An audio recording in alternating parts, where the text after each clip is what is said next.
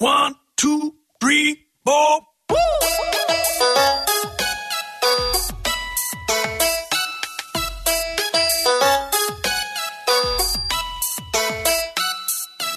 Welcome to Me and the Geek. I'm me, Joel Sharpton. You can find me online at joelsharpton.com or on Twitter at The Rogues Life. And every week I bring you a different conversation with a different geek. I define geeky as anyone who is passionate about their art form, their hobby, their industry. And this week we've got a couple of folks that are going to be in studio with us or that already were in studio. I had a great conversation early last week with Jake Gwynn, who has already been featured here on this show. He was a member of the On the Fly production team as they appeared in Fake Off Season 2 on TruTV. You can go back and listen to that episode. But we talked a little bit about his career in the movement arts. And then, of course, we've also featured his father, Mark Gwynn, on this show as well. Alexandria Bozeman was along. These fingers crossed paprika burgers. Big day today. Jamie gets his exam results. I hope he's done okay. He's worked so hard. So I'm making my paprika burgers for when he gets home. They were lucky last time. I add red onion and paprika to the mince, then I top with jalapenos. Mom. Well? Make your own burgers with our Tesco Finest Aberdeen Angus beef. Food love stories brought to you by Tesco. With Jake last week for our discussion, and she has not appeared on this podcast before, but she's an installation artist, and I'm a friend of her mother's. I've known her mother for a while. I didn't know Alex very well, but she was a fascinating artist in her own right, and a really interesting discussion that the three of us had. They had this discussion or begun this discussion off air, and they said, man, it seems to fit what you're trying to do, talking about both the origin of art for an individual and also the direction of your art or your industry or your passion, whatever it is that you're making. And that's what we talk about a lot on this show, what you're doing with whatever time you have here. These two are doing a lot. They're doing a lot. They got big ideas. They're young artists with bright hearts.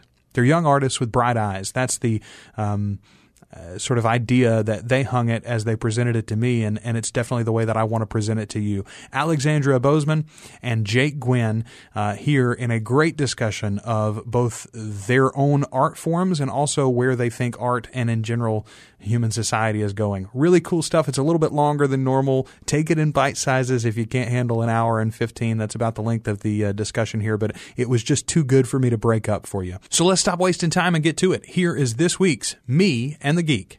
We have had you on before as a guest, absolutely. Jake, and we talked a little bit about in that episode, and if you want to go back, and I'll have a link in the show notes if you haven't heard that episode before as a listener, but we talked a little bit about where you came from. You got this sort of circus freak family. Appreciate that. Not to put too fine a point on it, but, you know, Mom and Papa Gwynn, they know how to throw a good party. You got a lot of sword slingers in the extended family. That's the truth. That quote-unquote aunts and uncles. There's a lot of crazy folks. But you were born and raised in it, and that's where your art stems from, and your art, you know, I think, and you and I have talked not on the podcast but off the podcast about how, like, a lot of people become very reactionary to the schools of their fathers, and not their literal fathers, but like their mentors and mentees. And you have a father who is also a mentor. Absolutely. Yeah. So it would be very easy for you to have a very reactionary style. You don't. You have an evolutionary style in some ways of your father's. You've taken that base of knowledge and have added to it, perhaps spun it in a different direction than he might have thought of, but it's not an alternate direction, I would say. Yeah. Is that fair?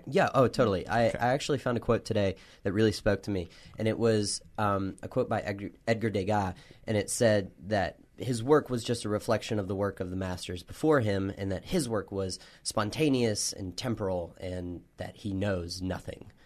I found that to be a really interesting kind of quote that, I don't know, spoke to me on a deep level, I suppose. My work is a reflection of that which I have been trained in over the years, and is just reactionary to the world that I see now, I think.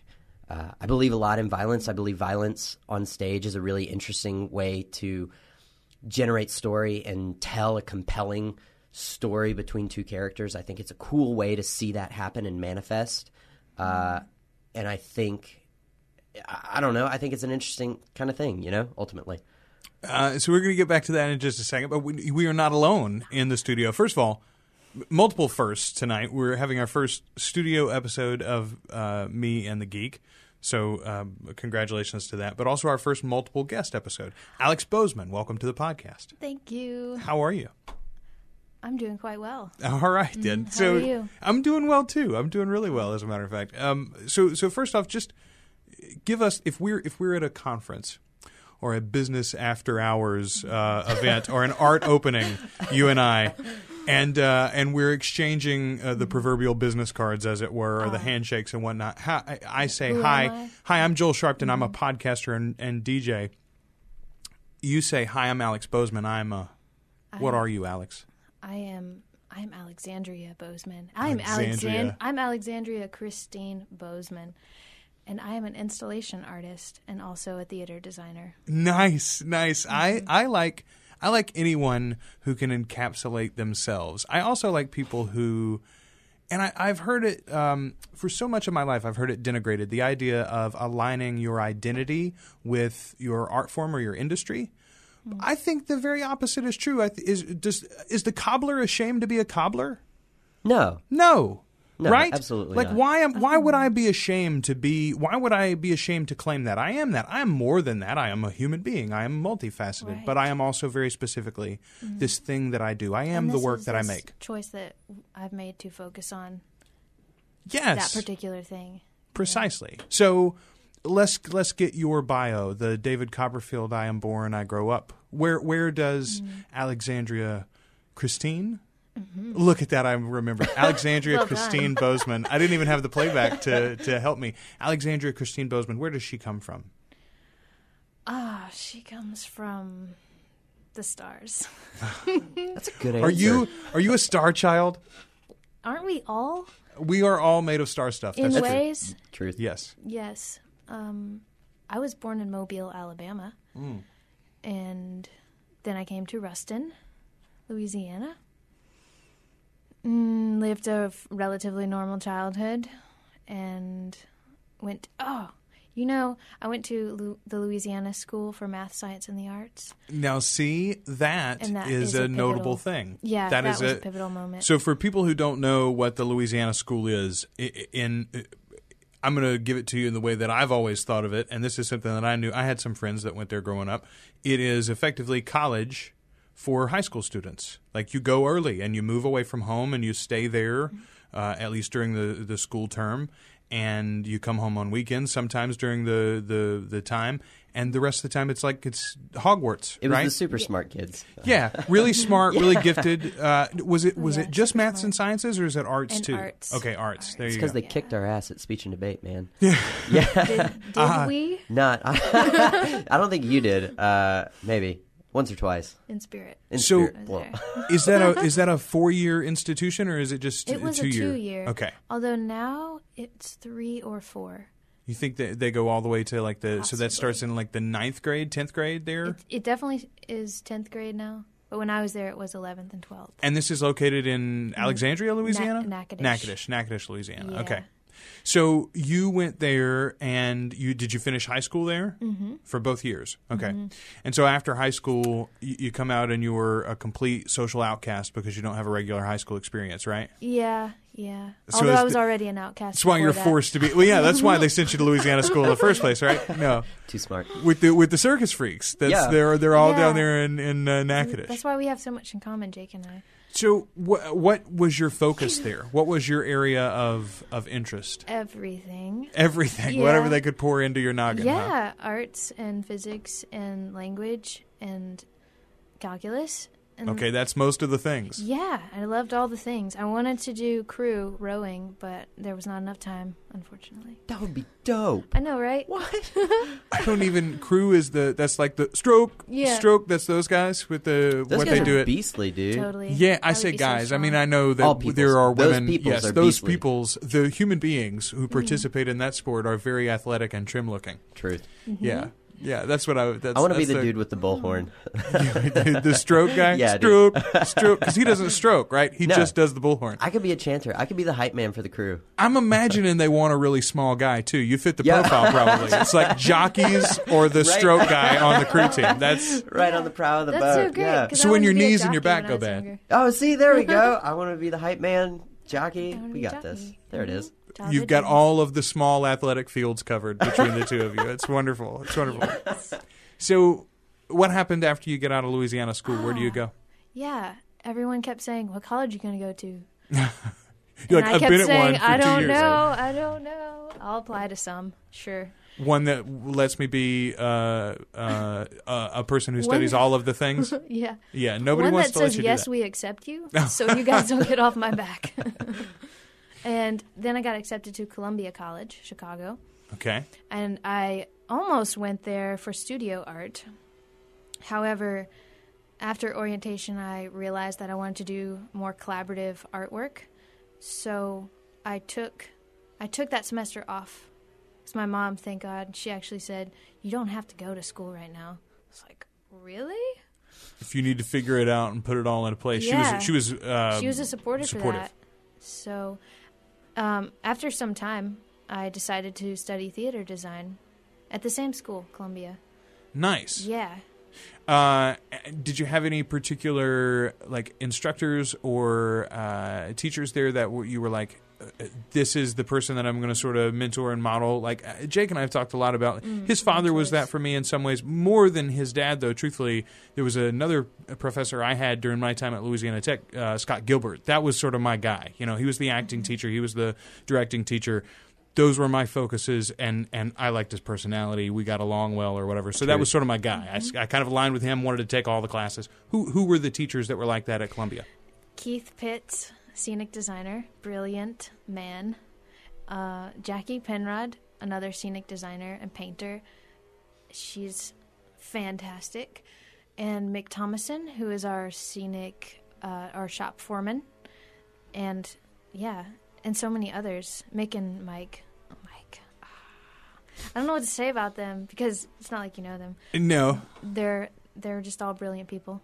Mm-hmm. So... You come out of there and you are on fire to do what? I was totally on fire to do set design. Set design, specifically. In Chicago. I was living in Chicago, wheeling and dealing, getting internships here, picking up gigs, assistant set designing.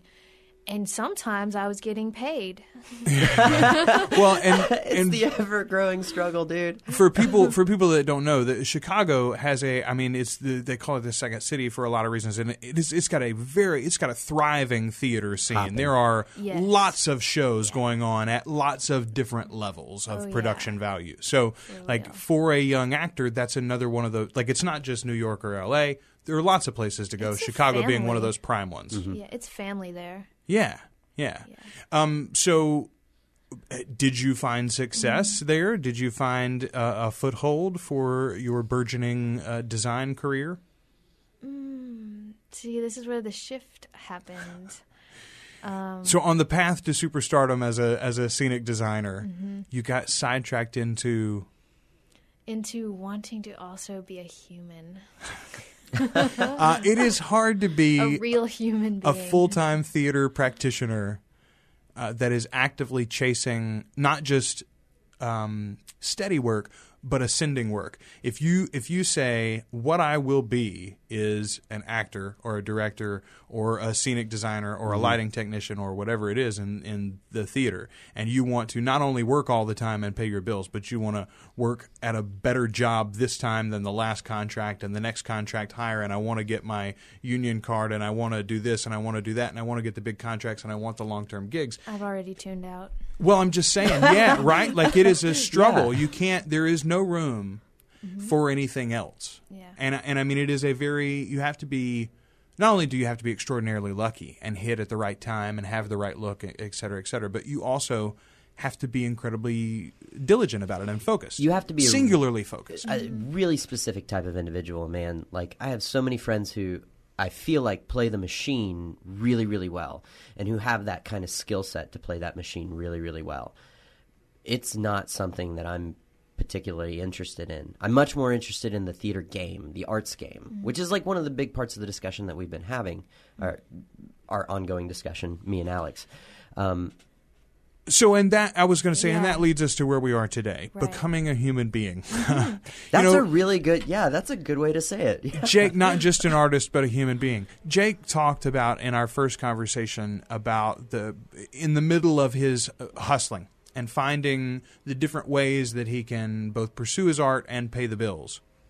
He's also been finding ways to feed himself through a lot of service projects. He's involved with a ton of, nonprofit organizations and things like that. You had a couple in particular that you mentioned in the Atlanta area that you've been working with recently. Mm-hmm. And that was sort of the area that he got focused in. And the concept that he brought up there was this. It's like, again, he didn't use those words, but it was very much, hey, I'm trying to be a four-quarter human being. I've got my career over here, and I got my art here, and sometimes those intersect. And I've got, my friends or my relationships here, and I've got to maintain those. But over here, there's this other thing missing. Some people find that in a church, I think. Mm-hmm. Some people find that in, mm-hmm. becoming overly devoted to I say not overly in a bad way, but I mean, obsessively almost devoted to a nonprofit organization. Hey, I am going to be sold out to Susan G. Komen. I'm going to be sold out to whatever. But I think it's interesting, and you guys aren't the only ones that I've seen do this. There seem to be a whole generation of you guys, a little bit younger than me, truthfully. It's not really my generation. It's your generation of artists that are like, well, I'm never going to be rich. So why can't I be happy and be fulfilled in my art creatively and also, leave a mark, like instead of leaving the world with a dirty spot, let's leave it with a cleaner spot, where I was. Well, I think our dialogue is about to be important in a way, maybe. I think the dialogue of the artist is really important to try to get to the next stage of things. And that's totally me speaking as a 24-year-old, just looking at the world, man. But what I heard was, if we ever want to become star children, then you gotta start letting me play bongos naked. Alexandria, you're not asking us to play bongos naked, are you? That's not what this pitch is about. I mean, if you want to play the bongos, okay. All right. There's room for bongos. Okay. Yeah. All right. There's space in this room. Talk to me about where that path, that, hey, I want to be a human being too. Yeah, I like this art and I love this art and it's part of me and it is me, mm-hmm. but there's more to me. And where did that lead you? What are you doing now? So much. So much, exactly. So much deeper the rabbit hole goes, turns out. Yeah, I really appreciate what you said about leaving a clean spot, not a dirty spot. And for me, the transition led me further into art and creation and exploring what it is, what is it to just create? What is that power that we human beings have? And one project I worked on was in New Orleans called Recall the Wetlands, and it was centered around bringing attention to an environmental crisis. That was the wetlands loss down there around the Gulf Coast. And what we did, we had a center stage that was surrounded by plants. I really like plants. And because they bring us home, they're little reminders of where we're from. And anyway, that's how I feel about it. You did bring a plant into the studio with you. There's a plant in the foyer of our radio station. There are not plants in this recording studio generally, but you were like, "Can I bring this with us?" Mm-hmm. And yes, you can. And so here it is on the floor. Why? I believe this is Gerald. This is Gerald. A name. Just told me.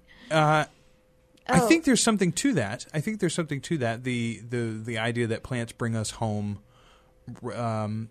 Do you think that is – here's something I think about a lot, and this is going to maybe take a tangent or maybe be awesome. And if it's a tangent, that's the beauty of editing. If it's awesome, then I'll be glad I asked this.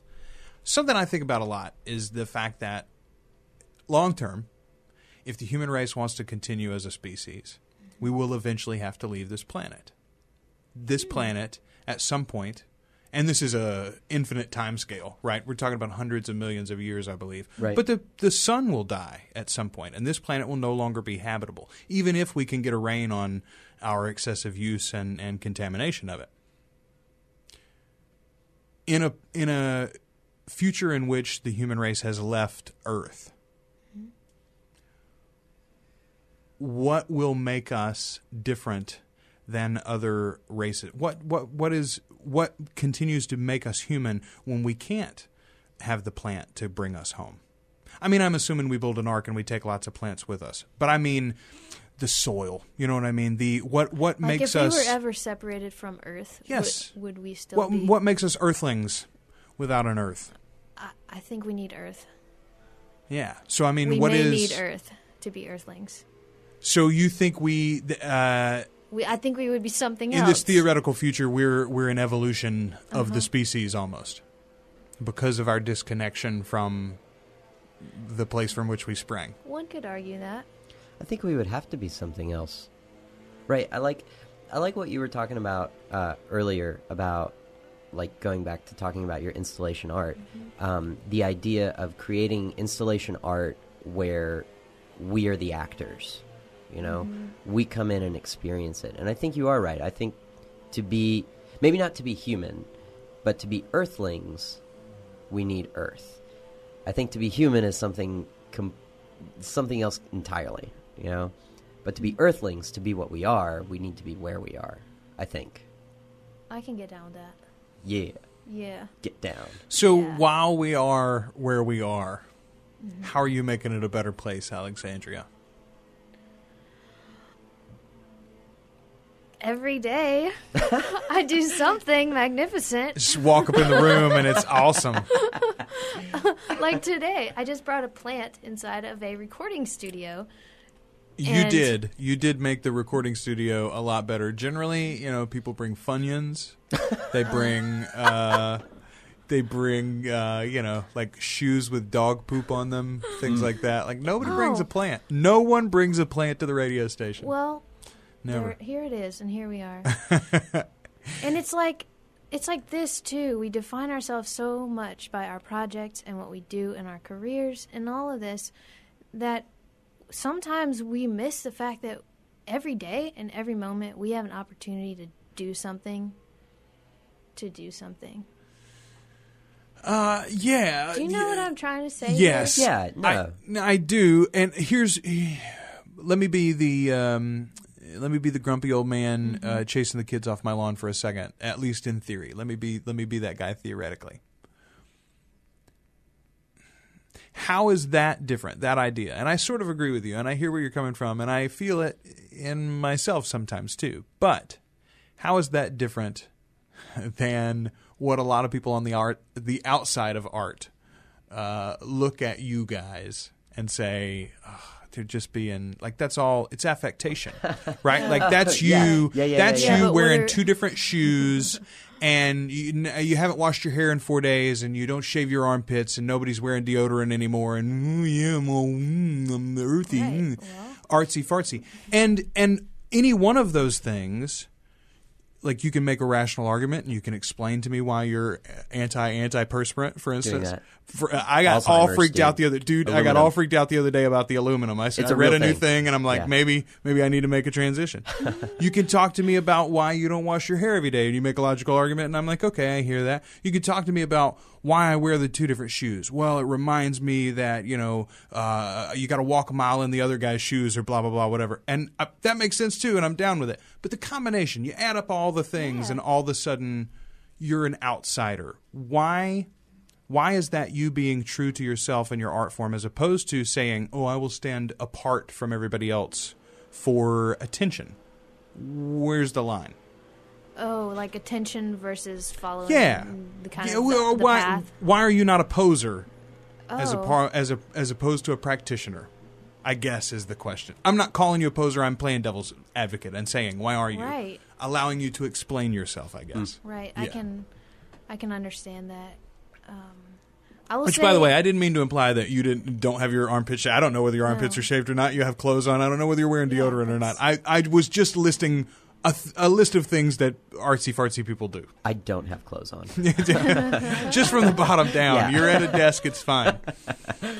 Well, everybody's dressed. Well, it's like this. My wife listens to this show. Oh, sorry. It's like this. Yes, there are lists of attributes that certain types of people have been given.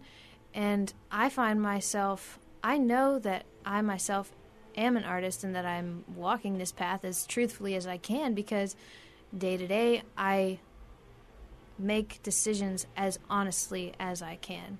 So when I come to the conclusion that I'm not going to wear shoes anymore, man, that's because I've walked barefoot, and it is fantastic. And it doesn't have anything to do with the fact that I'm not trying to be something or not be something. A group on Facebook started going without shoes or something. That was No, I gotcha. So I mean that's my answer right now, but we can dig deeper. Well, I was just trying to think about like what is the next level there, and I'm sort of at a loss there. Here's the thing that I want to. Here's the direction I want to go now. Because you guys are young artists, and one of the conversations that the two of you have been having off the air is about the future of not only your art forms, but just art in general.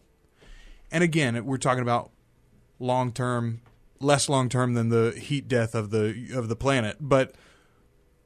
Let's hope so. Let's talk about the rise. This is the fact that my boss and I were discussing this morning. This is business for a second. The rise of China, okay?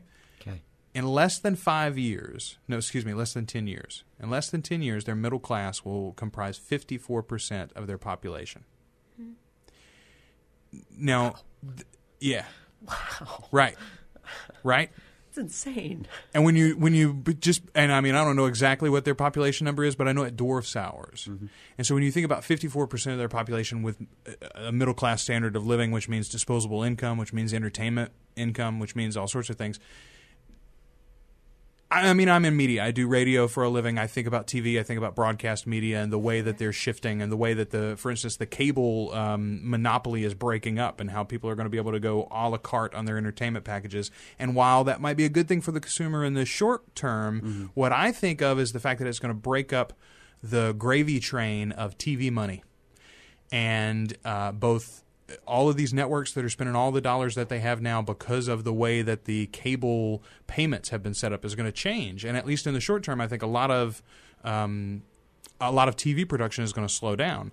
I think there'll be a ripple, though, into every different art form that you can imagine, because it's all, when we think about it, it comes down to two things. It's either government grants of some sort as a public good, or it's entertainment money that you're getting from people in one way or another. Some form of some version of the population says, I enjoy this and I want to support you as the artist for doing it so that it's there for me the next time that I want it, so I'm going to give you some of my entertainment dollar. Yeah, transaction.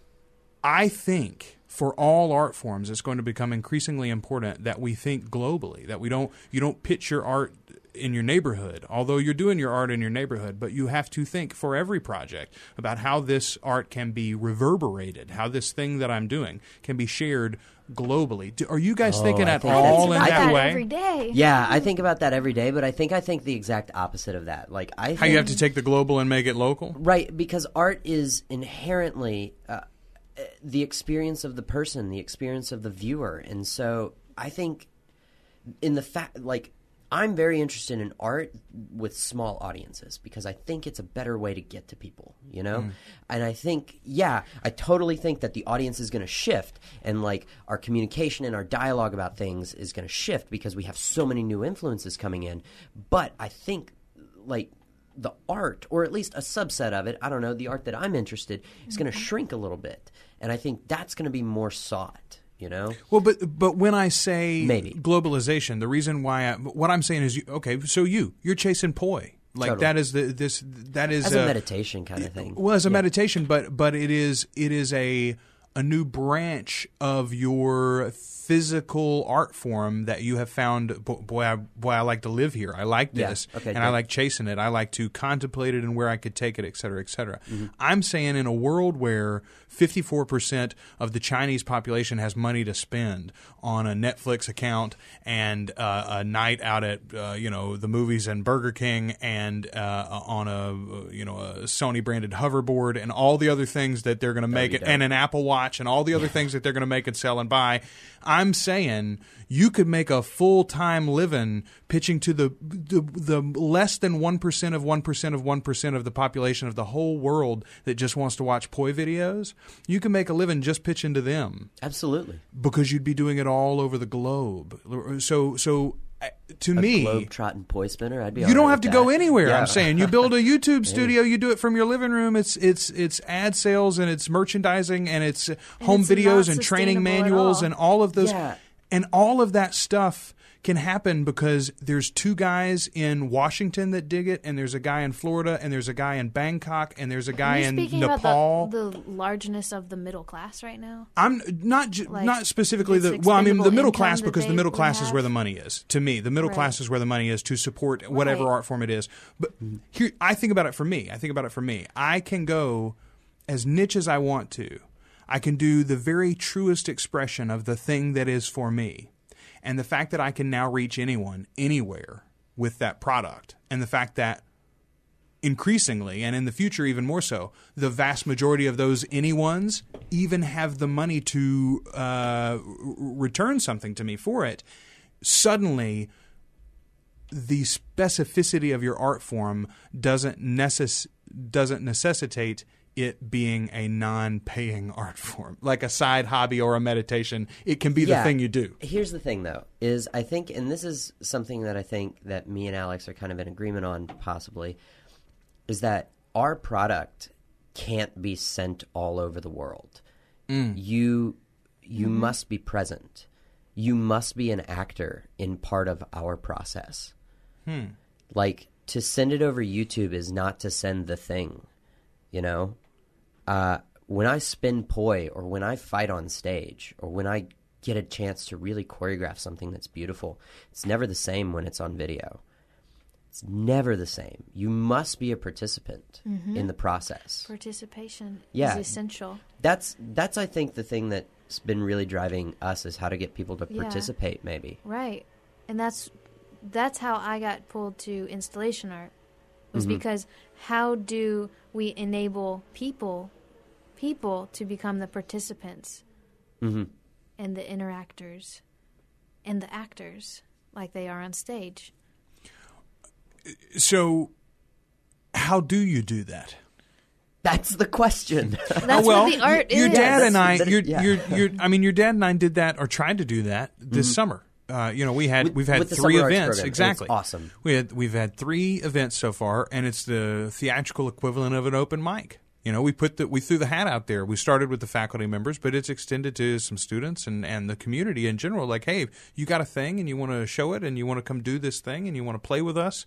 We want to play. We want to spend some time this summer playing with one another. I got an uncle that's got a barn. Let's put on a show. Yeah. You know? I think there's something about it. There's this really great quote that I found, and I hate that I can't remember who said it, but it says that American theater is all about the actor telling you a story about them, and Vietnamese theater is all about us telling a story about each other. And I think that's how you get people to participate, is how do you find a story that people want to participate in? How do you create an us from me and you, you know, or how do you create the story of us more than anything? I think that's the big question for me. Right, yeah, because it's like a coming together of all these different pieces. It's like electricity. When people come together and to create something in this forum, I mean, it can look like a lot of different things. But when people come together and they are creating... That's why I was like speaking about creation. It's like the power that we have as people. When they create something new that has not ever been created, it's an experience, and one has to be present to experience it.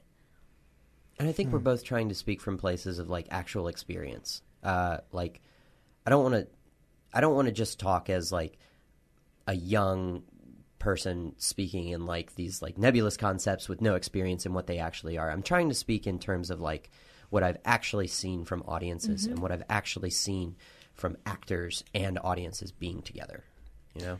So let me ask you about 2 specific examples of things that I think are right on the border of what you're talking about, but are both very commercial in their own way too. So what do you think of Alexandria, the way you were just describing it? I kept thinking, oh, it's a flash mob is what she's describing. What do you think of these people that do the flash mobs? They're all of a sudden they're in, you know, Grand Central Station and they're doing a unified dance. Mm. It's 45 people that have set up routines through YouTube videos and things like that, and they have now come together at the appointed time and they've taken over. You've seen these videos, right? You know what I'm talking about. Yeah. I've never been there. What do you think about that? Have you is that installation art? I guess it could be considered such. I mean, some of it's not good necessarily, maybe. But I guess that one would say performance art. I mean, I would love to be there for one, for sure. I've never been present for one either. Jake? But I like them because they do something. They stop the routine. They do that. You know, and the people who are there, here's my trajectory, like here's my path, which I take daily, and I know where my destination is, and I know how I'm going to get there. But then all of a sudden, like, this curveball gets thrown at you, and you have to stop because someone is dancing in front of you. It would be like, to me, it is very much like, and I use this example to describe a flash mob to someone else once upon a time. It's like if you were in the station from Harry Potter and suddenly you fall through 9 3/4 and you're on the other, you're like, this isn't supposed to exist. Like this normal place that I am in suddenly is very magical and different and strange and new, you know? Oh, that's nice. What do you think, Jake, about an event like these, the Walking Dead live events where you have like it's effectively like a modern take on the haunted house, except there are actors playing roles and you as the audience member are actually in the event. You know what I'm talking about. You've seen these things, right? Where you like not with Walking Dead. Oh, they have a bunch of their branded events. Like the Walking Dead came to New Orleans. They went to Chicago. They went to New York. They went all over. Yeah, there's a like a Walking Dead tour. And they put up and, you know, they build their sets. They bring in the actors and everything. They set the whole thing up, and then the audience goes through it as you would at a corn maze or a haunted house. Except it's Walking Dead. Yeah, it's Walking Dead branded. To me, like that or the – well, you and I even talked about this, the Marvel Universe Live, their live arena show that I took my kids to see in January, okay? So it's like – think Disney on Ice, except there's no ice, and instead of Disney characters, it's superheroes. Motorcycles and explosions. Yeah, and I mean, and there were motorcycle stunts. There's a lot of fights. There's some minor pyrotechnics, and you know, and the good guys win in the end. Spoiler alert. Yeah.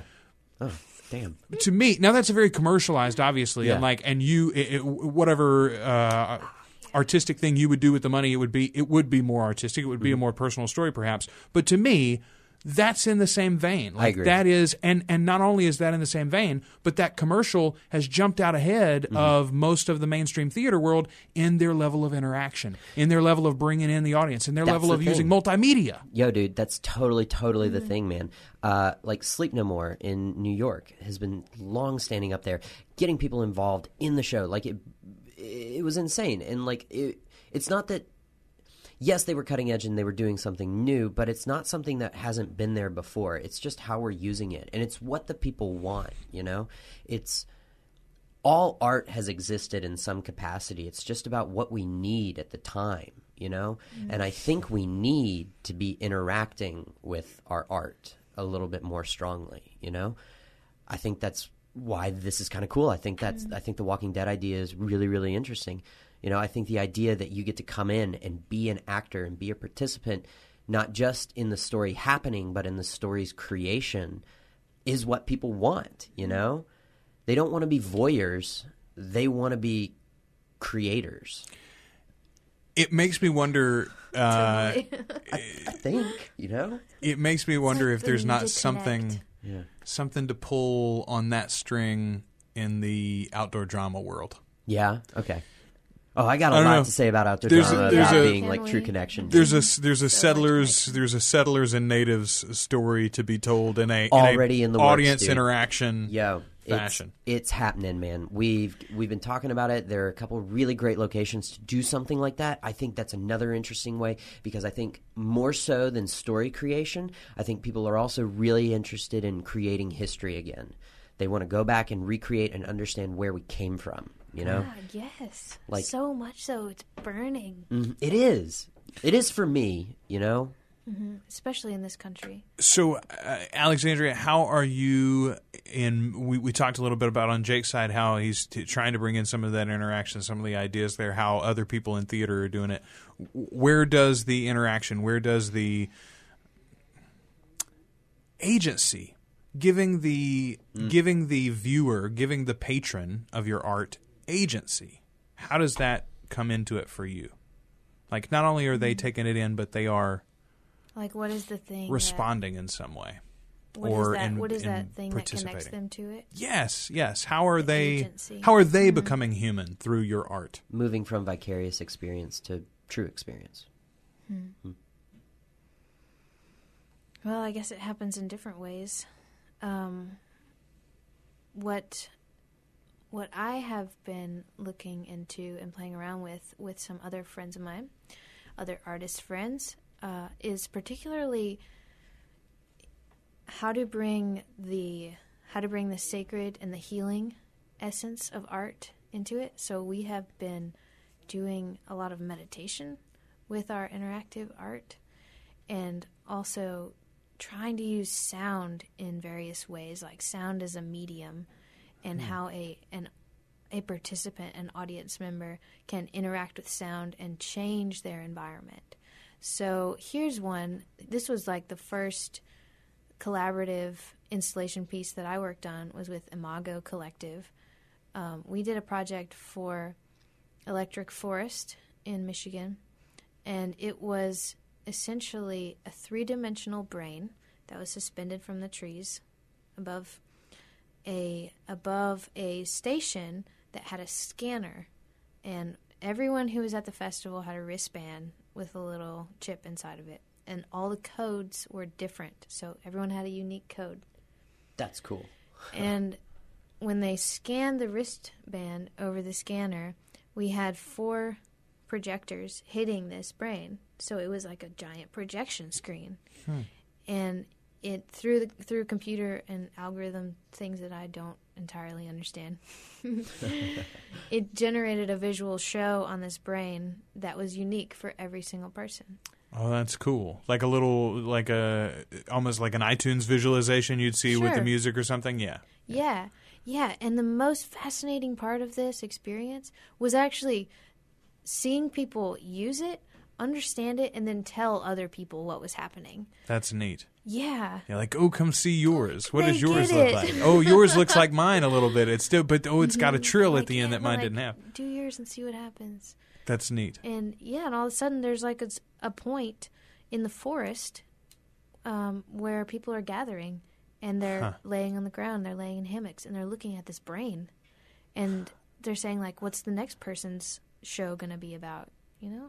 That's really interesting, and it ties into something your father said at the end of his first episode here too. He talked about the fact that, you know, everyone has a story, everyone has a voice, and that voice deserves to be heard. And this is true in society. It's true in an artistic fashion, though, too. Everyone has a story. Everyone has a song that only they can sing. You know, absolutely, and any time you have someone who goes through life and misses that opportunity to have their song sung, even if only a few people ever hear it, and I'm speaking metaphorically here, of course, about the singing, but that's incredibly sad when somebody misses out on the opportunity, when we miss out on the opportunity to hear somebody's song. You know, the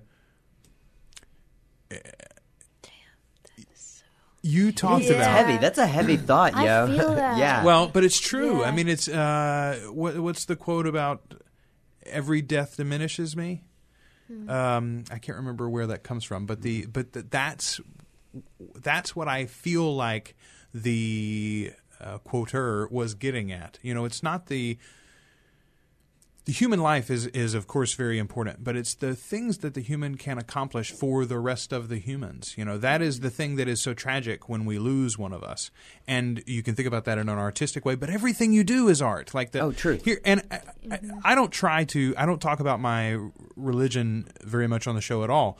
But for me, and you've sort of circled around it a little bit, this is all a very, very religious concept. It is a very sacred idea, the idea of creation. You know, I've been listening a lot lately to Rob Bell. Are you guys familiar? He's a pastor. He was a pastor of a megachurch. Wrote a book recently called Love Wins that was very controversial. He effectively gave up on the idea of hell. That's pretty much what it amounts to. Dig it. Right on. So, right? So but I've been listening to a lot of Rob Bell lately, and he had on Elizabeth Gilbert, the author. She wrote Eat, Pray, Love, among other books. She's got a new book coming out called Big Magic. And she talks a tremendous amount about creativity. But Rob made the point that, you know, the interesting thing about the Genesis story in particular, the interesting thing about the Hebrew tradition and therefore the Christian tradition is that for the first time there was a God and a creation myth or a creation story that did not involve violence and destruction. It instead involved life and creation and a God that created out of joy, out of happiness and a desire to create. This God wanted to make. And he enjoyed making. And he enjoyed making so much that he made people to help him make. And I would be interested to explore that concept. Right? Yeah. That creative thing. That and you can call the breath of life as the Genesis story tells it. God breathed into the nostrils of the man and there he was. To me, that is the thing that ties us all together as humans, and it is that we make. You know, Joe Rogan says what man is a monkey that makes things. Truth. But even that's not right anymore. Orangutans make weapons. Right. Like, we know that. But we make – but we're the monkey that makes things, and then we make the thing to make more things, and we make the thing to make the thing better, and we make the thing to make the next thing. And that is the entire human history is building upon it. So whenever any link in the chain is lost, whenever one song doesn't get sung, and we miss that opportunity to get the thing that only they were going to make – to add to the chain, then we're all diminished because of it. And it's exponential. Right? Yes. But what if that is the thing? What if that is the thing that everybody keeps harping about in terms, like, I always hate it when people talk about, like, how we're so disconnected with our phones and our computers and everything. I hate that discussion because it's been rehashed so many times. But what if that's it? What if the reason that the discussion keeps getting rehashed is that by having everything provided, we don't get to create anymore?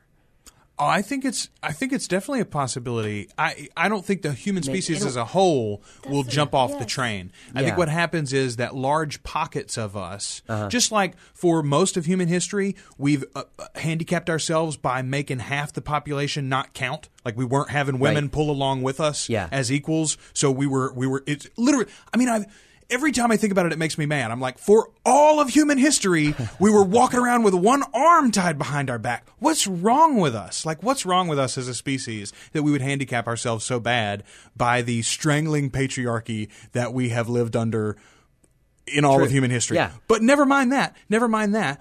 Even today, though. I mean, never mind that, but you've got pockets of society. I think there would be some people that would agree with you. You've got pockets of society that have devolved into nothing but consumption, no creation whatsoever.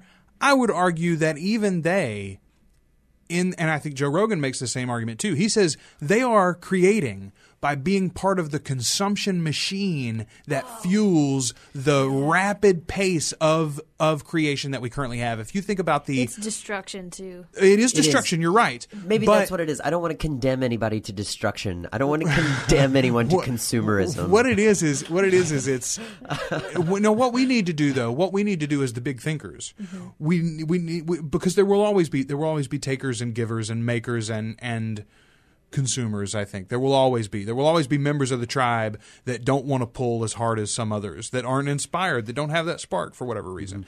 And so I'm saying, rather than try to rail completely against that idea and say, no, we must all be makers, I think the idea should be to help streamline our systems and to help streamline our industries, and by that I mean force them sometimes into stricter regulation where necessary, and to make sure that we are pulling in positive directions, that the consumer machine is not one that is eating its own tail, but that is truth. That is driving us like a rocket ship in the direction that we need to go. Like we lightly disagree. All right, so we gotta tear it down.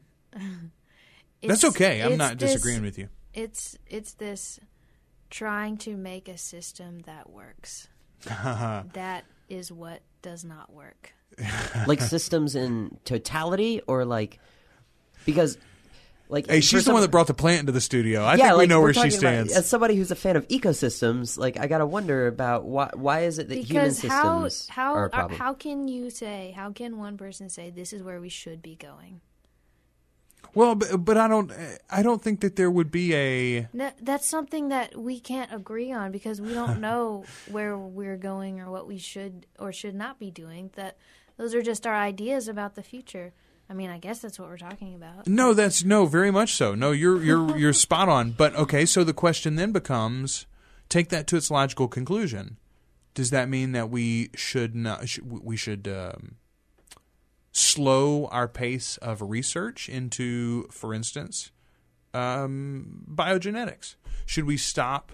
Should we stop chasing down the idea of perhaps being able to toy with our genome? Should we stop worrying about researching and testing and toying with human embryo cells and things like that? The more important question is to slow down in order to understand the intention behind that research and those actions and what we're getting ourselves into. What is the reasoning? What's the drive behind that? Is it progress? Is it so we can fix our own problems? I mean, do we really think that the minds that created the mess we're in now can really find solutions in the same way to those problems? So what... Oh, that's a really interesting idea. That is a good question. I will lightly disagree with that. I think that... I don't know. I think if... Maybe sometimes the people who got us into it might be uniquely qualified with a sense of understanding of the situation. That sounds like the kind of logic that allowed Tony Stark to both create the bad guy and the guy that saved them in Avengers: Age of Ultron. Spoiler warning. Yeah. I'm going to create Ultron with an AI program. Oh, and then I'm going to create the Vision with an AI program because it worked so well the last time. I'm going to agree with that. I will say this, though. And see, I sort of agree with you.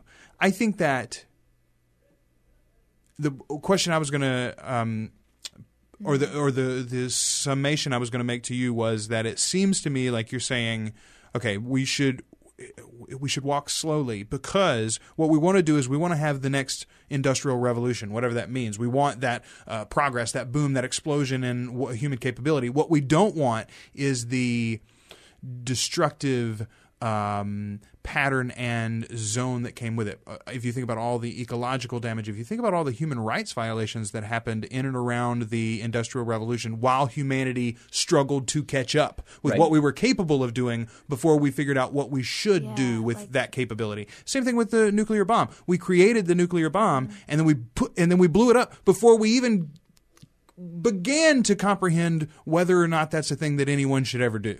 Like, we just did it, and then we're like, do it again. And then we're like, now, wait a minute. Let's put that back in the bottle because that was really nasty. And thankfully, humanity hasn't gone there again. But we could. Not yet. You're right. Not yet. And you're saying we're going to stumble into whatever the next nuclear bomb is. Maybe it's a genetic nuclear bomb, some sort of. We toy a little too far. We run too fast, not understanding the implications of what we're doing. And I keep going back to genetics because that's something that I read up on occasionally. But this goes for... I'm saying for economic advancement, you want to slow it down a little bit. For I don't want to put words in your mouth. I'm trying to put a finer point on. I think one of the things you were saying. Yeah, we came up with a phrase that we really liked. Process is progress. I think progress. Like you were saying something really cool. Like I like the idea that you said that progress is something that is weighted. It's that I think that starts to delve into the idea of like negative intention or misunderstood intention or lack of intention, just doing for the sake of getting ahead, whatever that means, or surviving, or doing for the sake of a process of understanding, you know, as mm-hmm. opposed to like a process of product. I don't know. Hmm. Maybe. Yeah, and we were also describing like how similar the words are, process and progress. You were getting into this earlier. Do you recall? Nope, absolutely not. All right. Well, our argument is that through the process of creating, we can progress. Which is more about the idea that, like, I don't know, I really like this. I really like this discussion, the idea of, like, systems and moving in a way and a singular direction determined by someone, I think, doesn't mean that the system is flawed. Because I think that system, in a way, can still be led by the people, you know? Or, like, as long... I mean, ultimately, like, if you think about it in terms of, like, the grandiose kind of, like, human endeavor, I suppose. I don't know. I think I fell off this idea. No, I think I know where you're going. You know, your knock against it was, well, who decides what direction the human race is going in? And I think we do collectively. And to me, what that means is that we need your voice. We need your voice saying we have to slow down. This is too fast. And we need your voice saying, go ahead, man, like burn it at both ends. And we need all of those voices on both ends. And we need everybody to be active and involved in the process. Mm-hmm. Mm-hmm. We also, and here's the very, very key, and this is where I think this is the next place I'd sort of like to take it, because this is, with four young kids at home, this is the thing that I think about more than anything, more about the heat death of the universe, more than than the rise of the Chinese middle class. I think about our education systems. Yeah. All right. We were talking at dinner tonight. I'm at a table full of young parents tonight, and for dinner, and we talked about the fact that we all want our kids back in school. This is the middle of July right now in Louisiana. It's very hot. It's very terrible, and our children are all home, and they've been home for too long, and it's time for them to all go back to school now. I brought up the idea of moving to, I think, maybe I will miss it with all of my kids. Maybe it'll be after they're all out of school. But I think in the next 10 years or so, I think we will have a drastically different education system. And one of the big changes, I think, is it's going to go to year-round. I think they'll go to much closer to the college system, where you're off maybe 3 weeks at a time, 4 months at a time, several times throughout the year. Yeah. And then you don't have this big, long break. Europe is already doing it this way, et cetera, et cetera. Well, that'll solve our problems. Well, but it won't solve all of our problems, but here's the real core that I'm getting to. Okay. If we want people involved and active in the process, if we want people helping, all of the people helping to make the decisions upon where the human race is going, you got to have an educated populace. Yes, right? I agree with that. You have to have, and not just some of us, not a couple that want to be. You have every Tom, Dick, Joe, Harry, Jane, Vanessa, all them. William, right. All of them. Everybody, all of them, everybody. Jamal, Jose, they all have to be, I don't know, I was trying to be diverse for a second. Everybody, we've all got to be educated.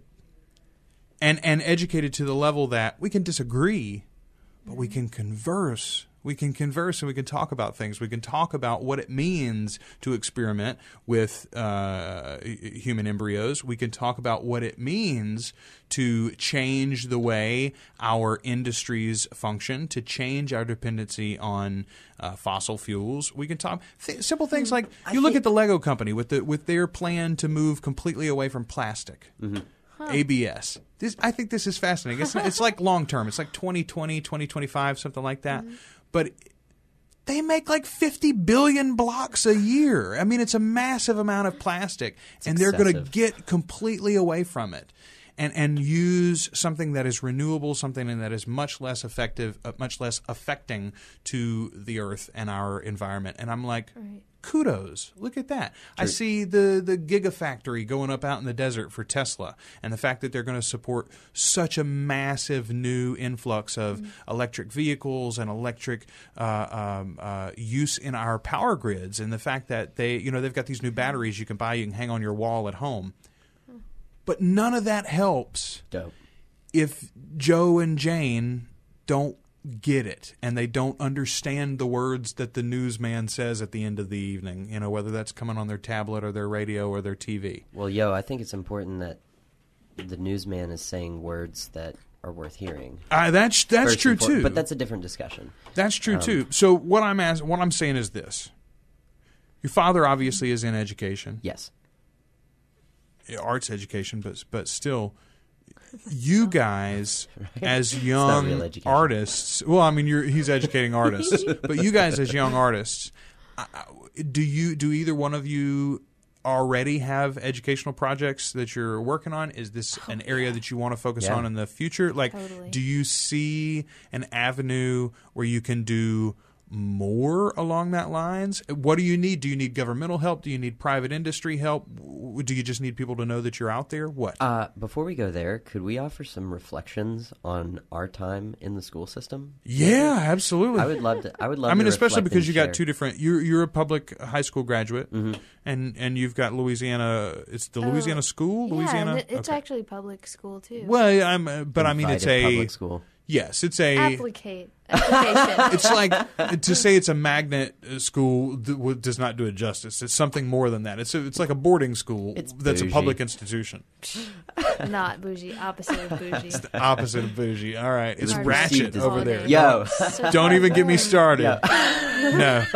I don't know what any of those words mean. Straight up. I feel you. All right. So, let's talk about your time in education. Yeah. I don't know. This is a long episode. That's cool. Yeah. We'll make it 2. There it is. I guess I would like to offer some reflections because I've just really started actually thinking about what my education offered me now being 2 years out from college, right. And like really reflecting and trying to find, some lessons from the past, And what I've realized is that, high school was terrible and didn't teach me anything.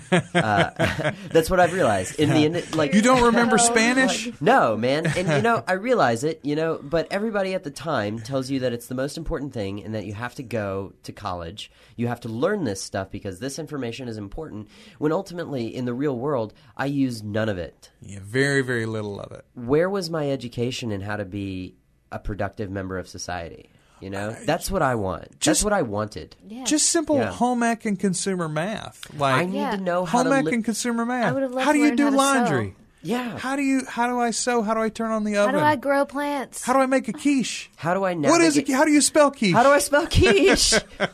But how do I navigate the basics of human life? Because there is a routine. There is a way that our country is set up, and there is a way to play the machine to your advantage.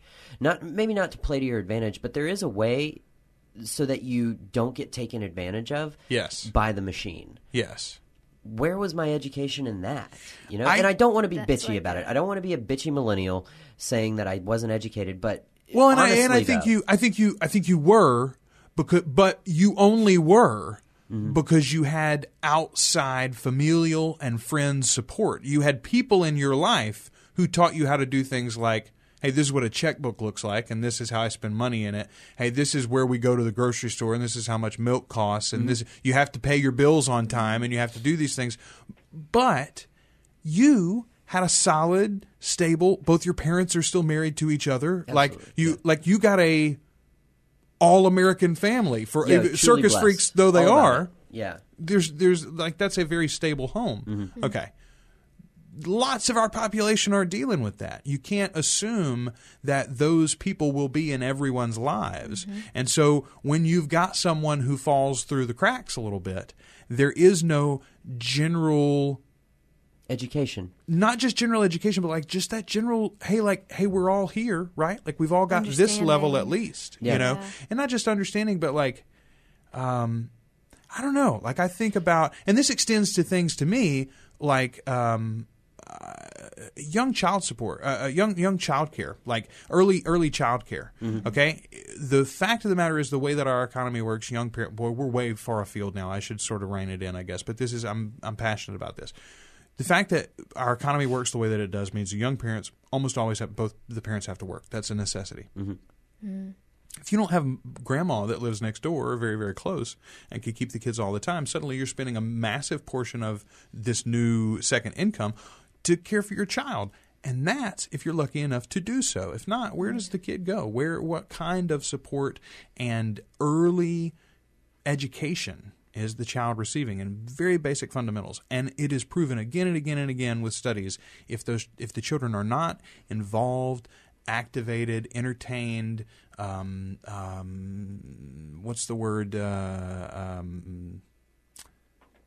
not motivated, but stimulated. If they're not stimulated properly at those early ages, like, it takes years to catch up. And that's, again, if they stumble into someone to take them under the wing, someone to do that, to spend that extra time and to have those personal relationships and with. And that's what I'm saying, is that school can't be I'm not asking the school to be a nanny to everybody. No, but I'm saying that we've gotta get better. Should encompass some part of being a human. Yeah, life skills. Life skills. That's what I'm saying. I'm not saying that school did me a disservice and sent me out to the world unprepared. I'm just saying that the thing that I reflect back on my schooling is that I wish that there had been some sense of life skill training, you know, maybe, possibly. Yeah.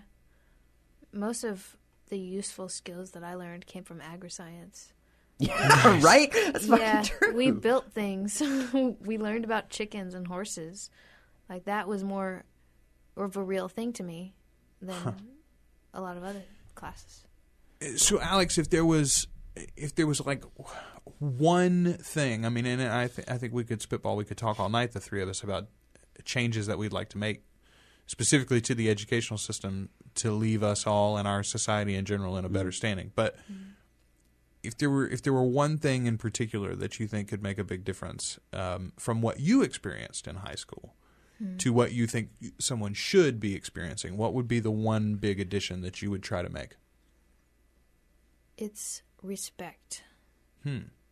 Respect for the students, the teachers, everyone who works in the schools, the parents.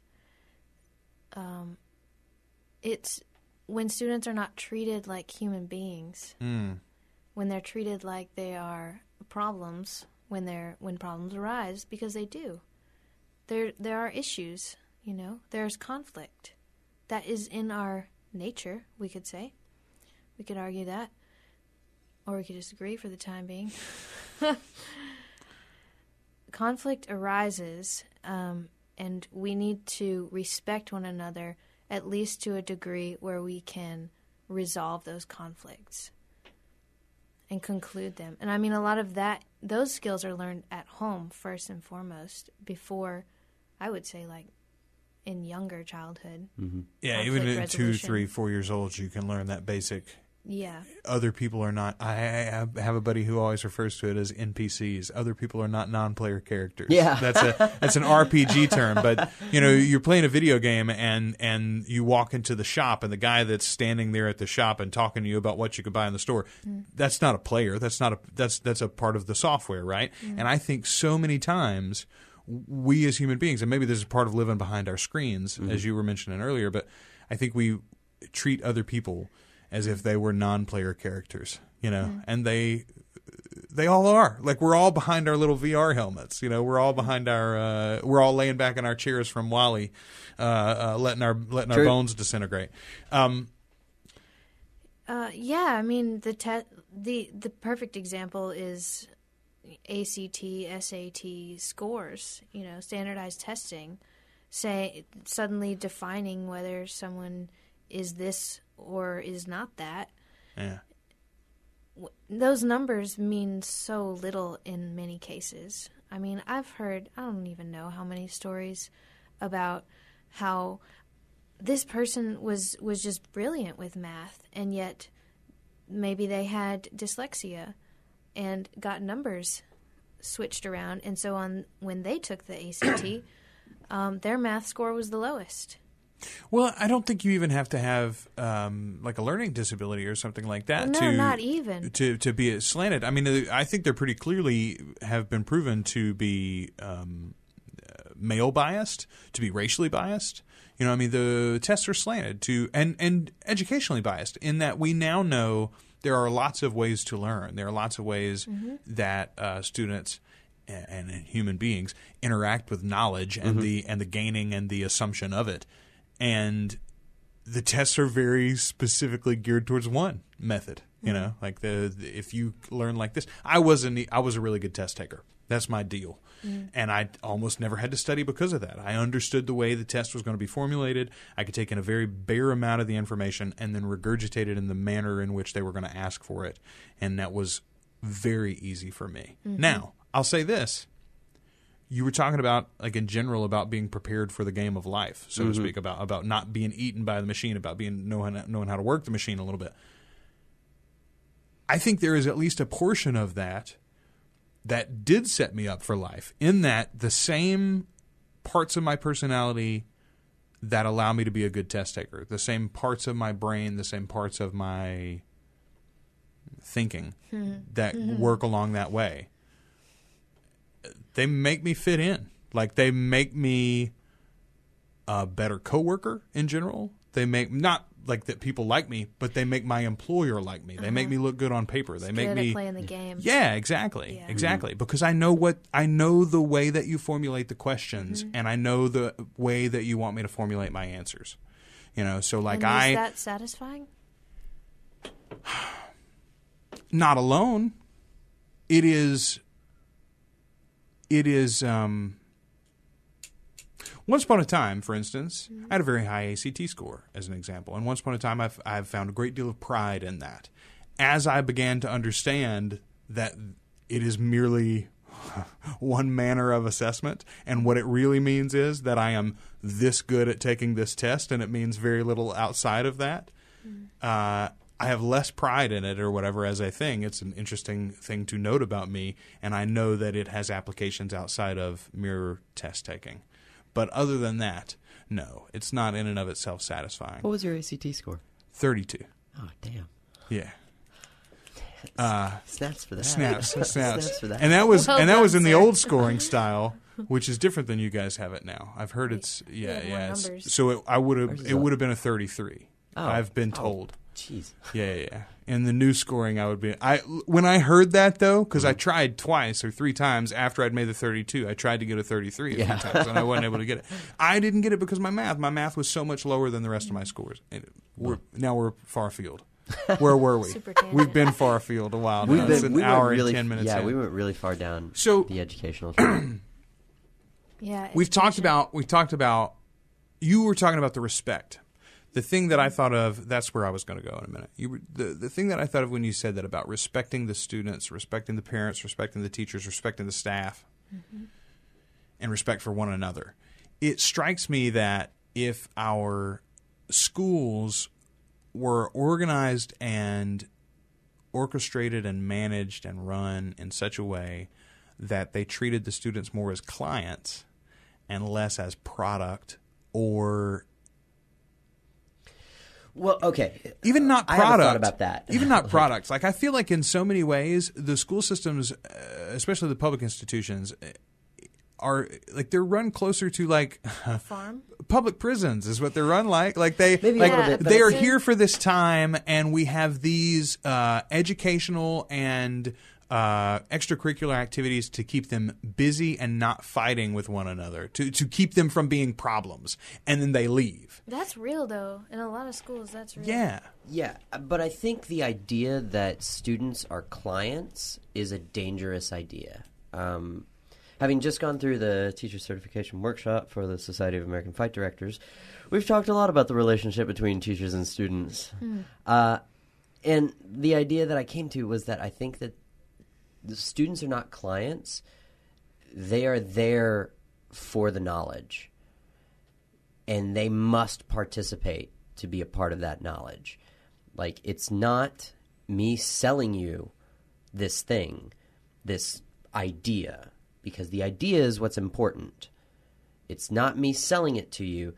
It's not you coming to buy it. It's you coming to participate in it.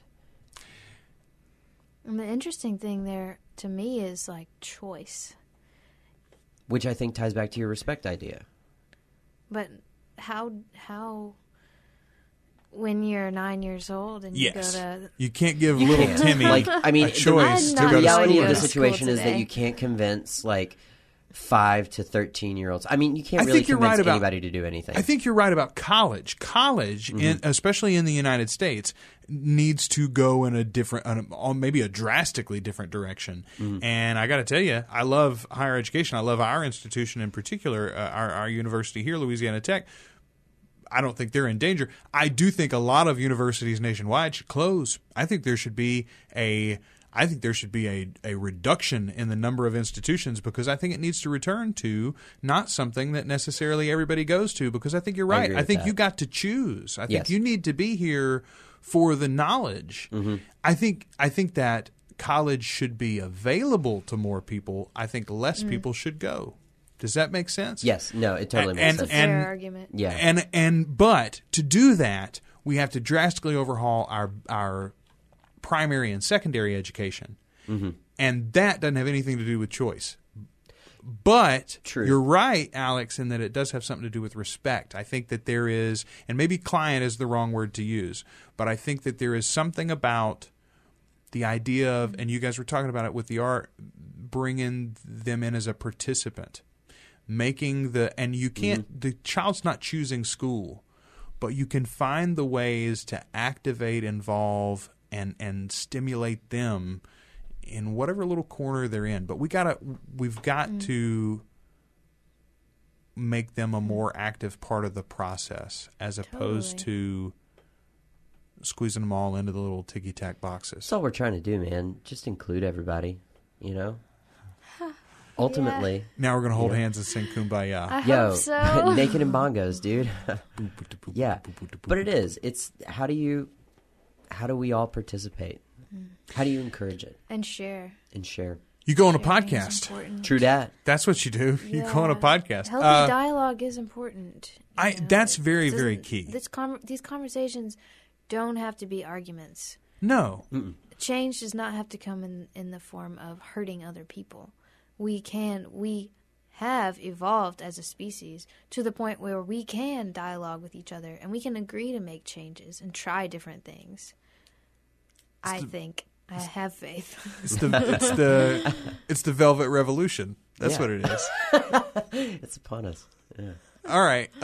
So real quick before we get out of here, tell people where they can find more about you, more about what you're doing.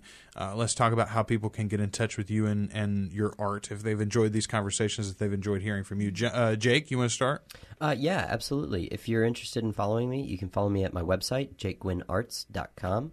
I would encourage you to go and check out my Instagram. It's where I'm kind of cataloging just little snippets, kind of creating a small little portfolio of the work that I'm doing. You can also find me on Facebook, totally. Maybe. I don't know. But if you're interested at all, I'm based in Atlanta currently as a fight director and a movement artist, but kind of jumping around everywhere. Catch me where you can, dudes. Mm-hmm. All right, awesome. And Alex? Yes, you can find me out there. Out there in the spaces. Such a better answer.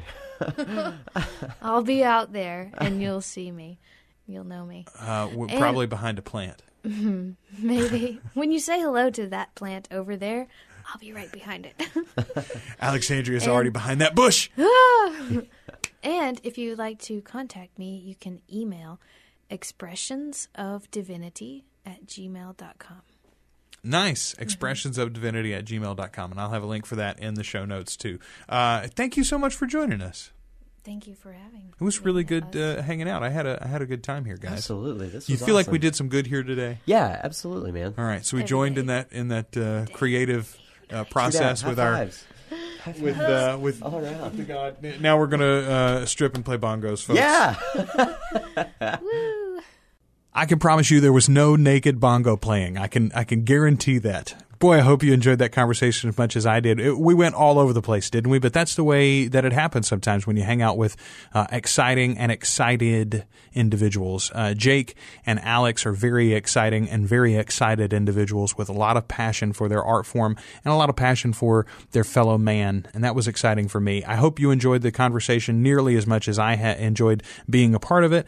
And I hope you come back next week. We're going to have another live event. As a matter of fact, it's tonight in Stone Theater, Thursday. Thursday, July 30th. We're going to be live in Stone Theater on the campus of Louisiana Tech University for another summer series event. I'm hopeful that we'll have an announcement next week about another event coming up in August, so you may still have a chance to come and join us live. But if you missed the event, or you do miss the event later on today, we'll have that audio for you in next week's show as I'm talking to Dr. Kenneth Robbins, former head of the School of Performing Arts at Louisiana Tech University and a playwright and director in his own right. Very, very cool guy and one of my favorite people. We'll be talking to him next week, so come back and join us. Until then, I'd love your feedback on Facebook or Twitter. You can find us, Me and the Geek. You can find the website at meandthegeekpod.com. You can subscribe to the show and review us, please, if you're enjoying it on iTunes or Stitcher and SoundCloud and even on YouTube.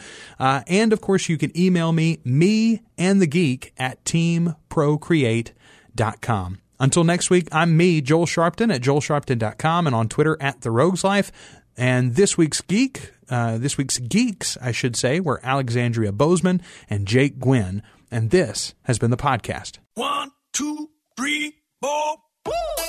Me and the Geek is a proud member of the Procast Network, a Procreate production. Procreate is a community of artists in film, music, the digital arts, and fine arts that helps them connect and collaborate on projects. You can find out more at teamprocreate.com.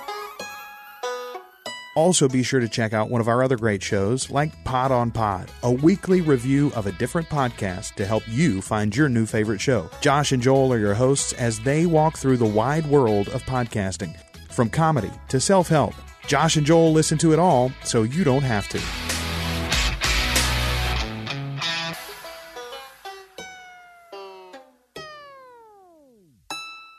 At Tesco, we can pop our pasta in your Astra, our Red Leicester in your Fiesta, or our mayo in your Mondeo. All you need to do is try Click and Collect. Just go to tesco.com, order your shopping, then click and collect. With the minimum basket spend now only £25. And if you fancy something a little more exotic, we can even put our pad thai in your Qashqai. Try Click and Collect at tesco.com. Every little helps. Selected larger stores. Booking charge may apply. See online for full terms and conditions. Welcome on board, ladies and gentlemen. Could the passenger in carriage 5 please unplug your extension lead and stop charging your phone, electric toothbrush, handheld hoover, and power drill on the table? Thank you. Like getting your money's worth? Enjoy the delicious mayo chicken, just 99p from the McDonald's Saver menu. Served after 10:30am, except in selected restaurants which will serve this from 11am. Price and participation may vary.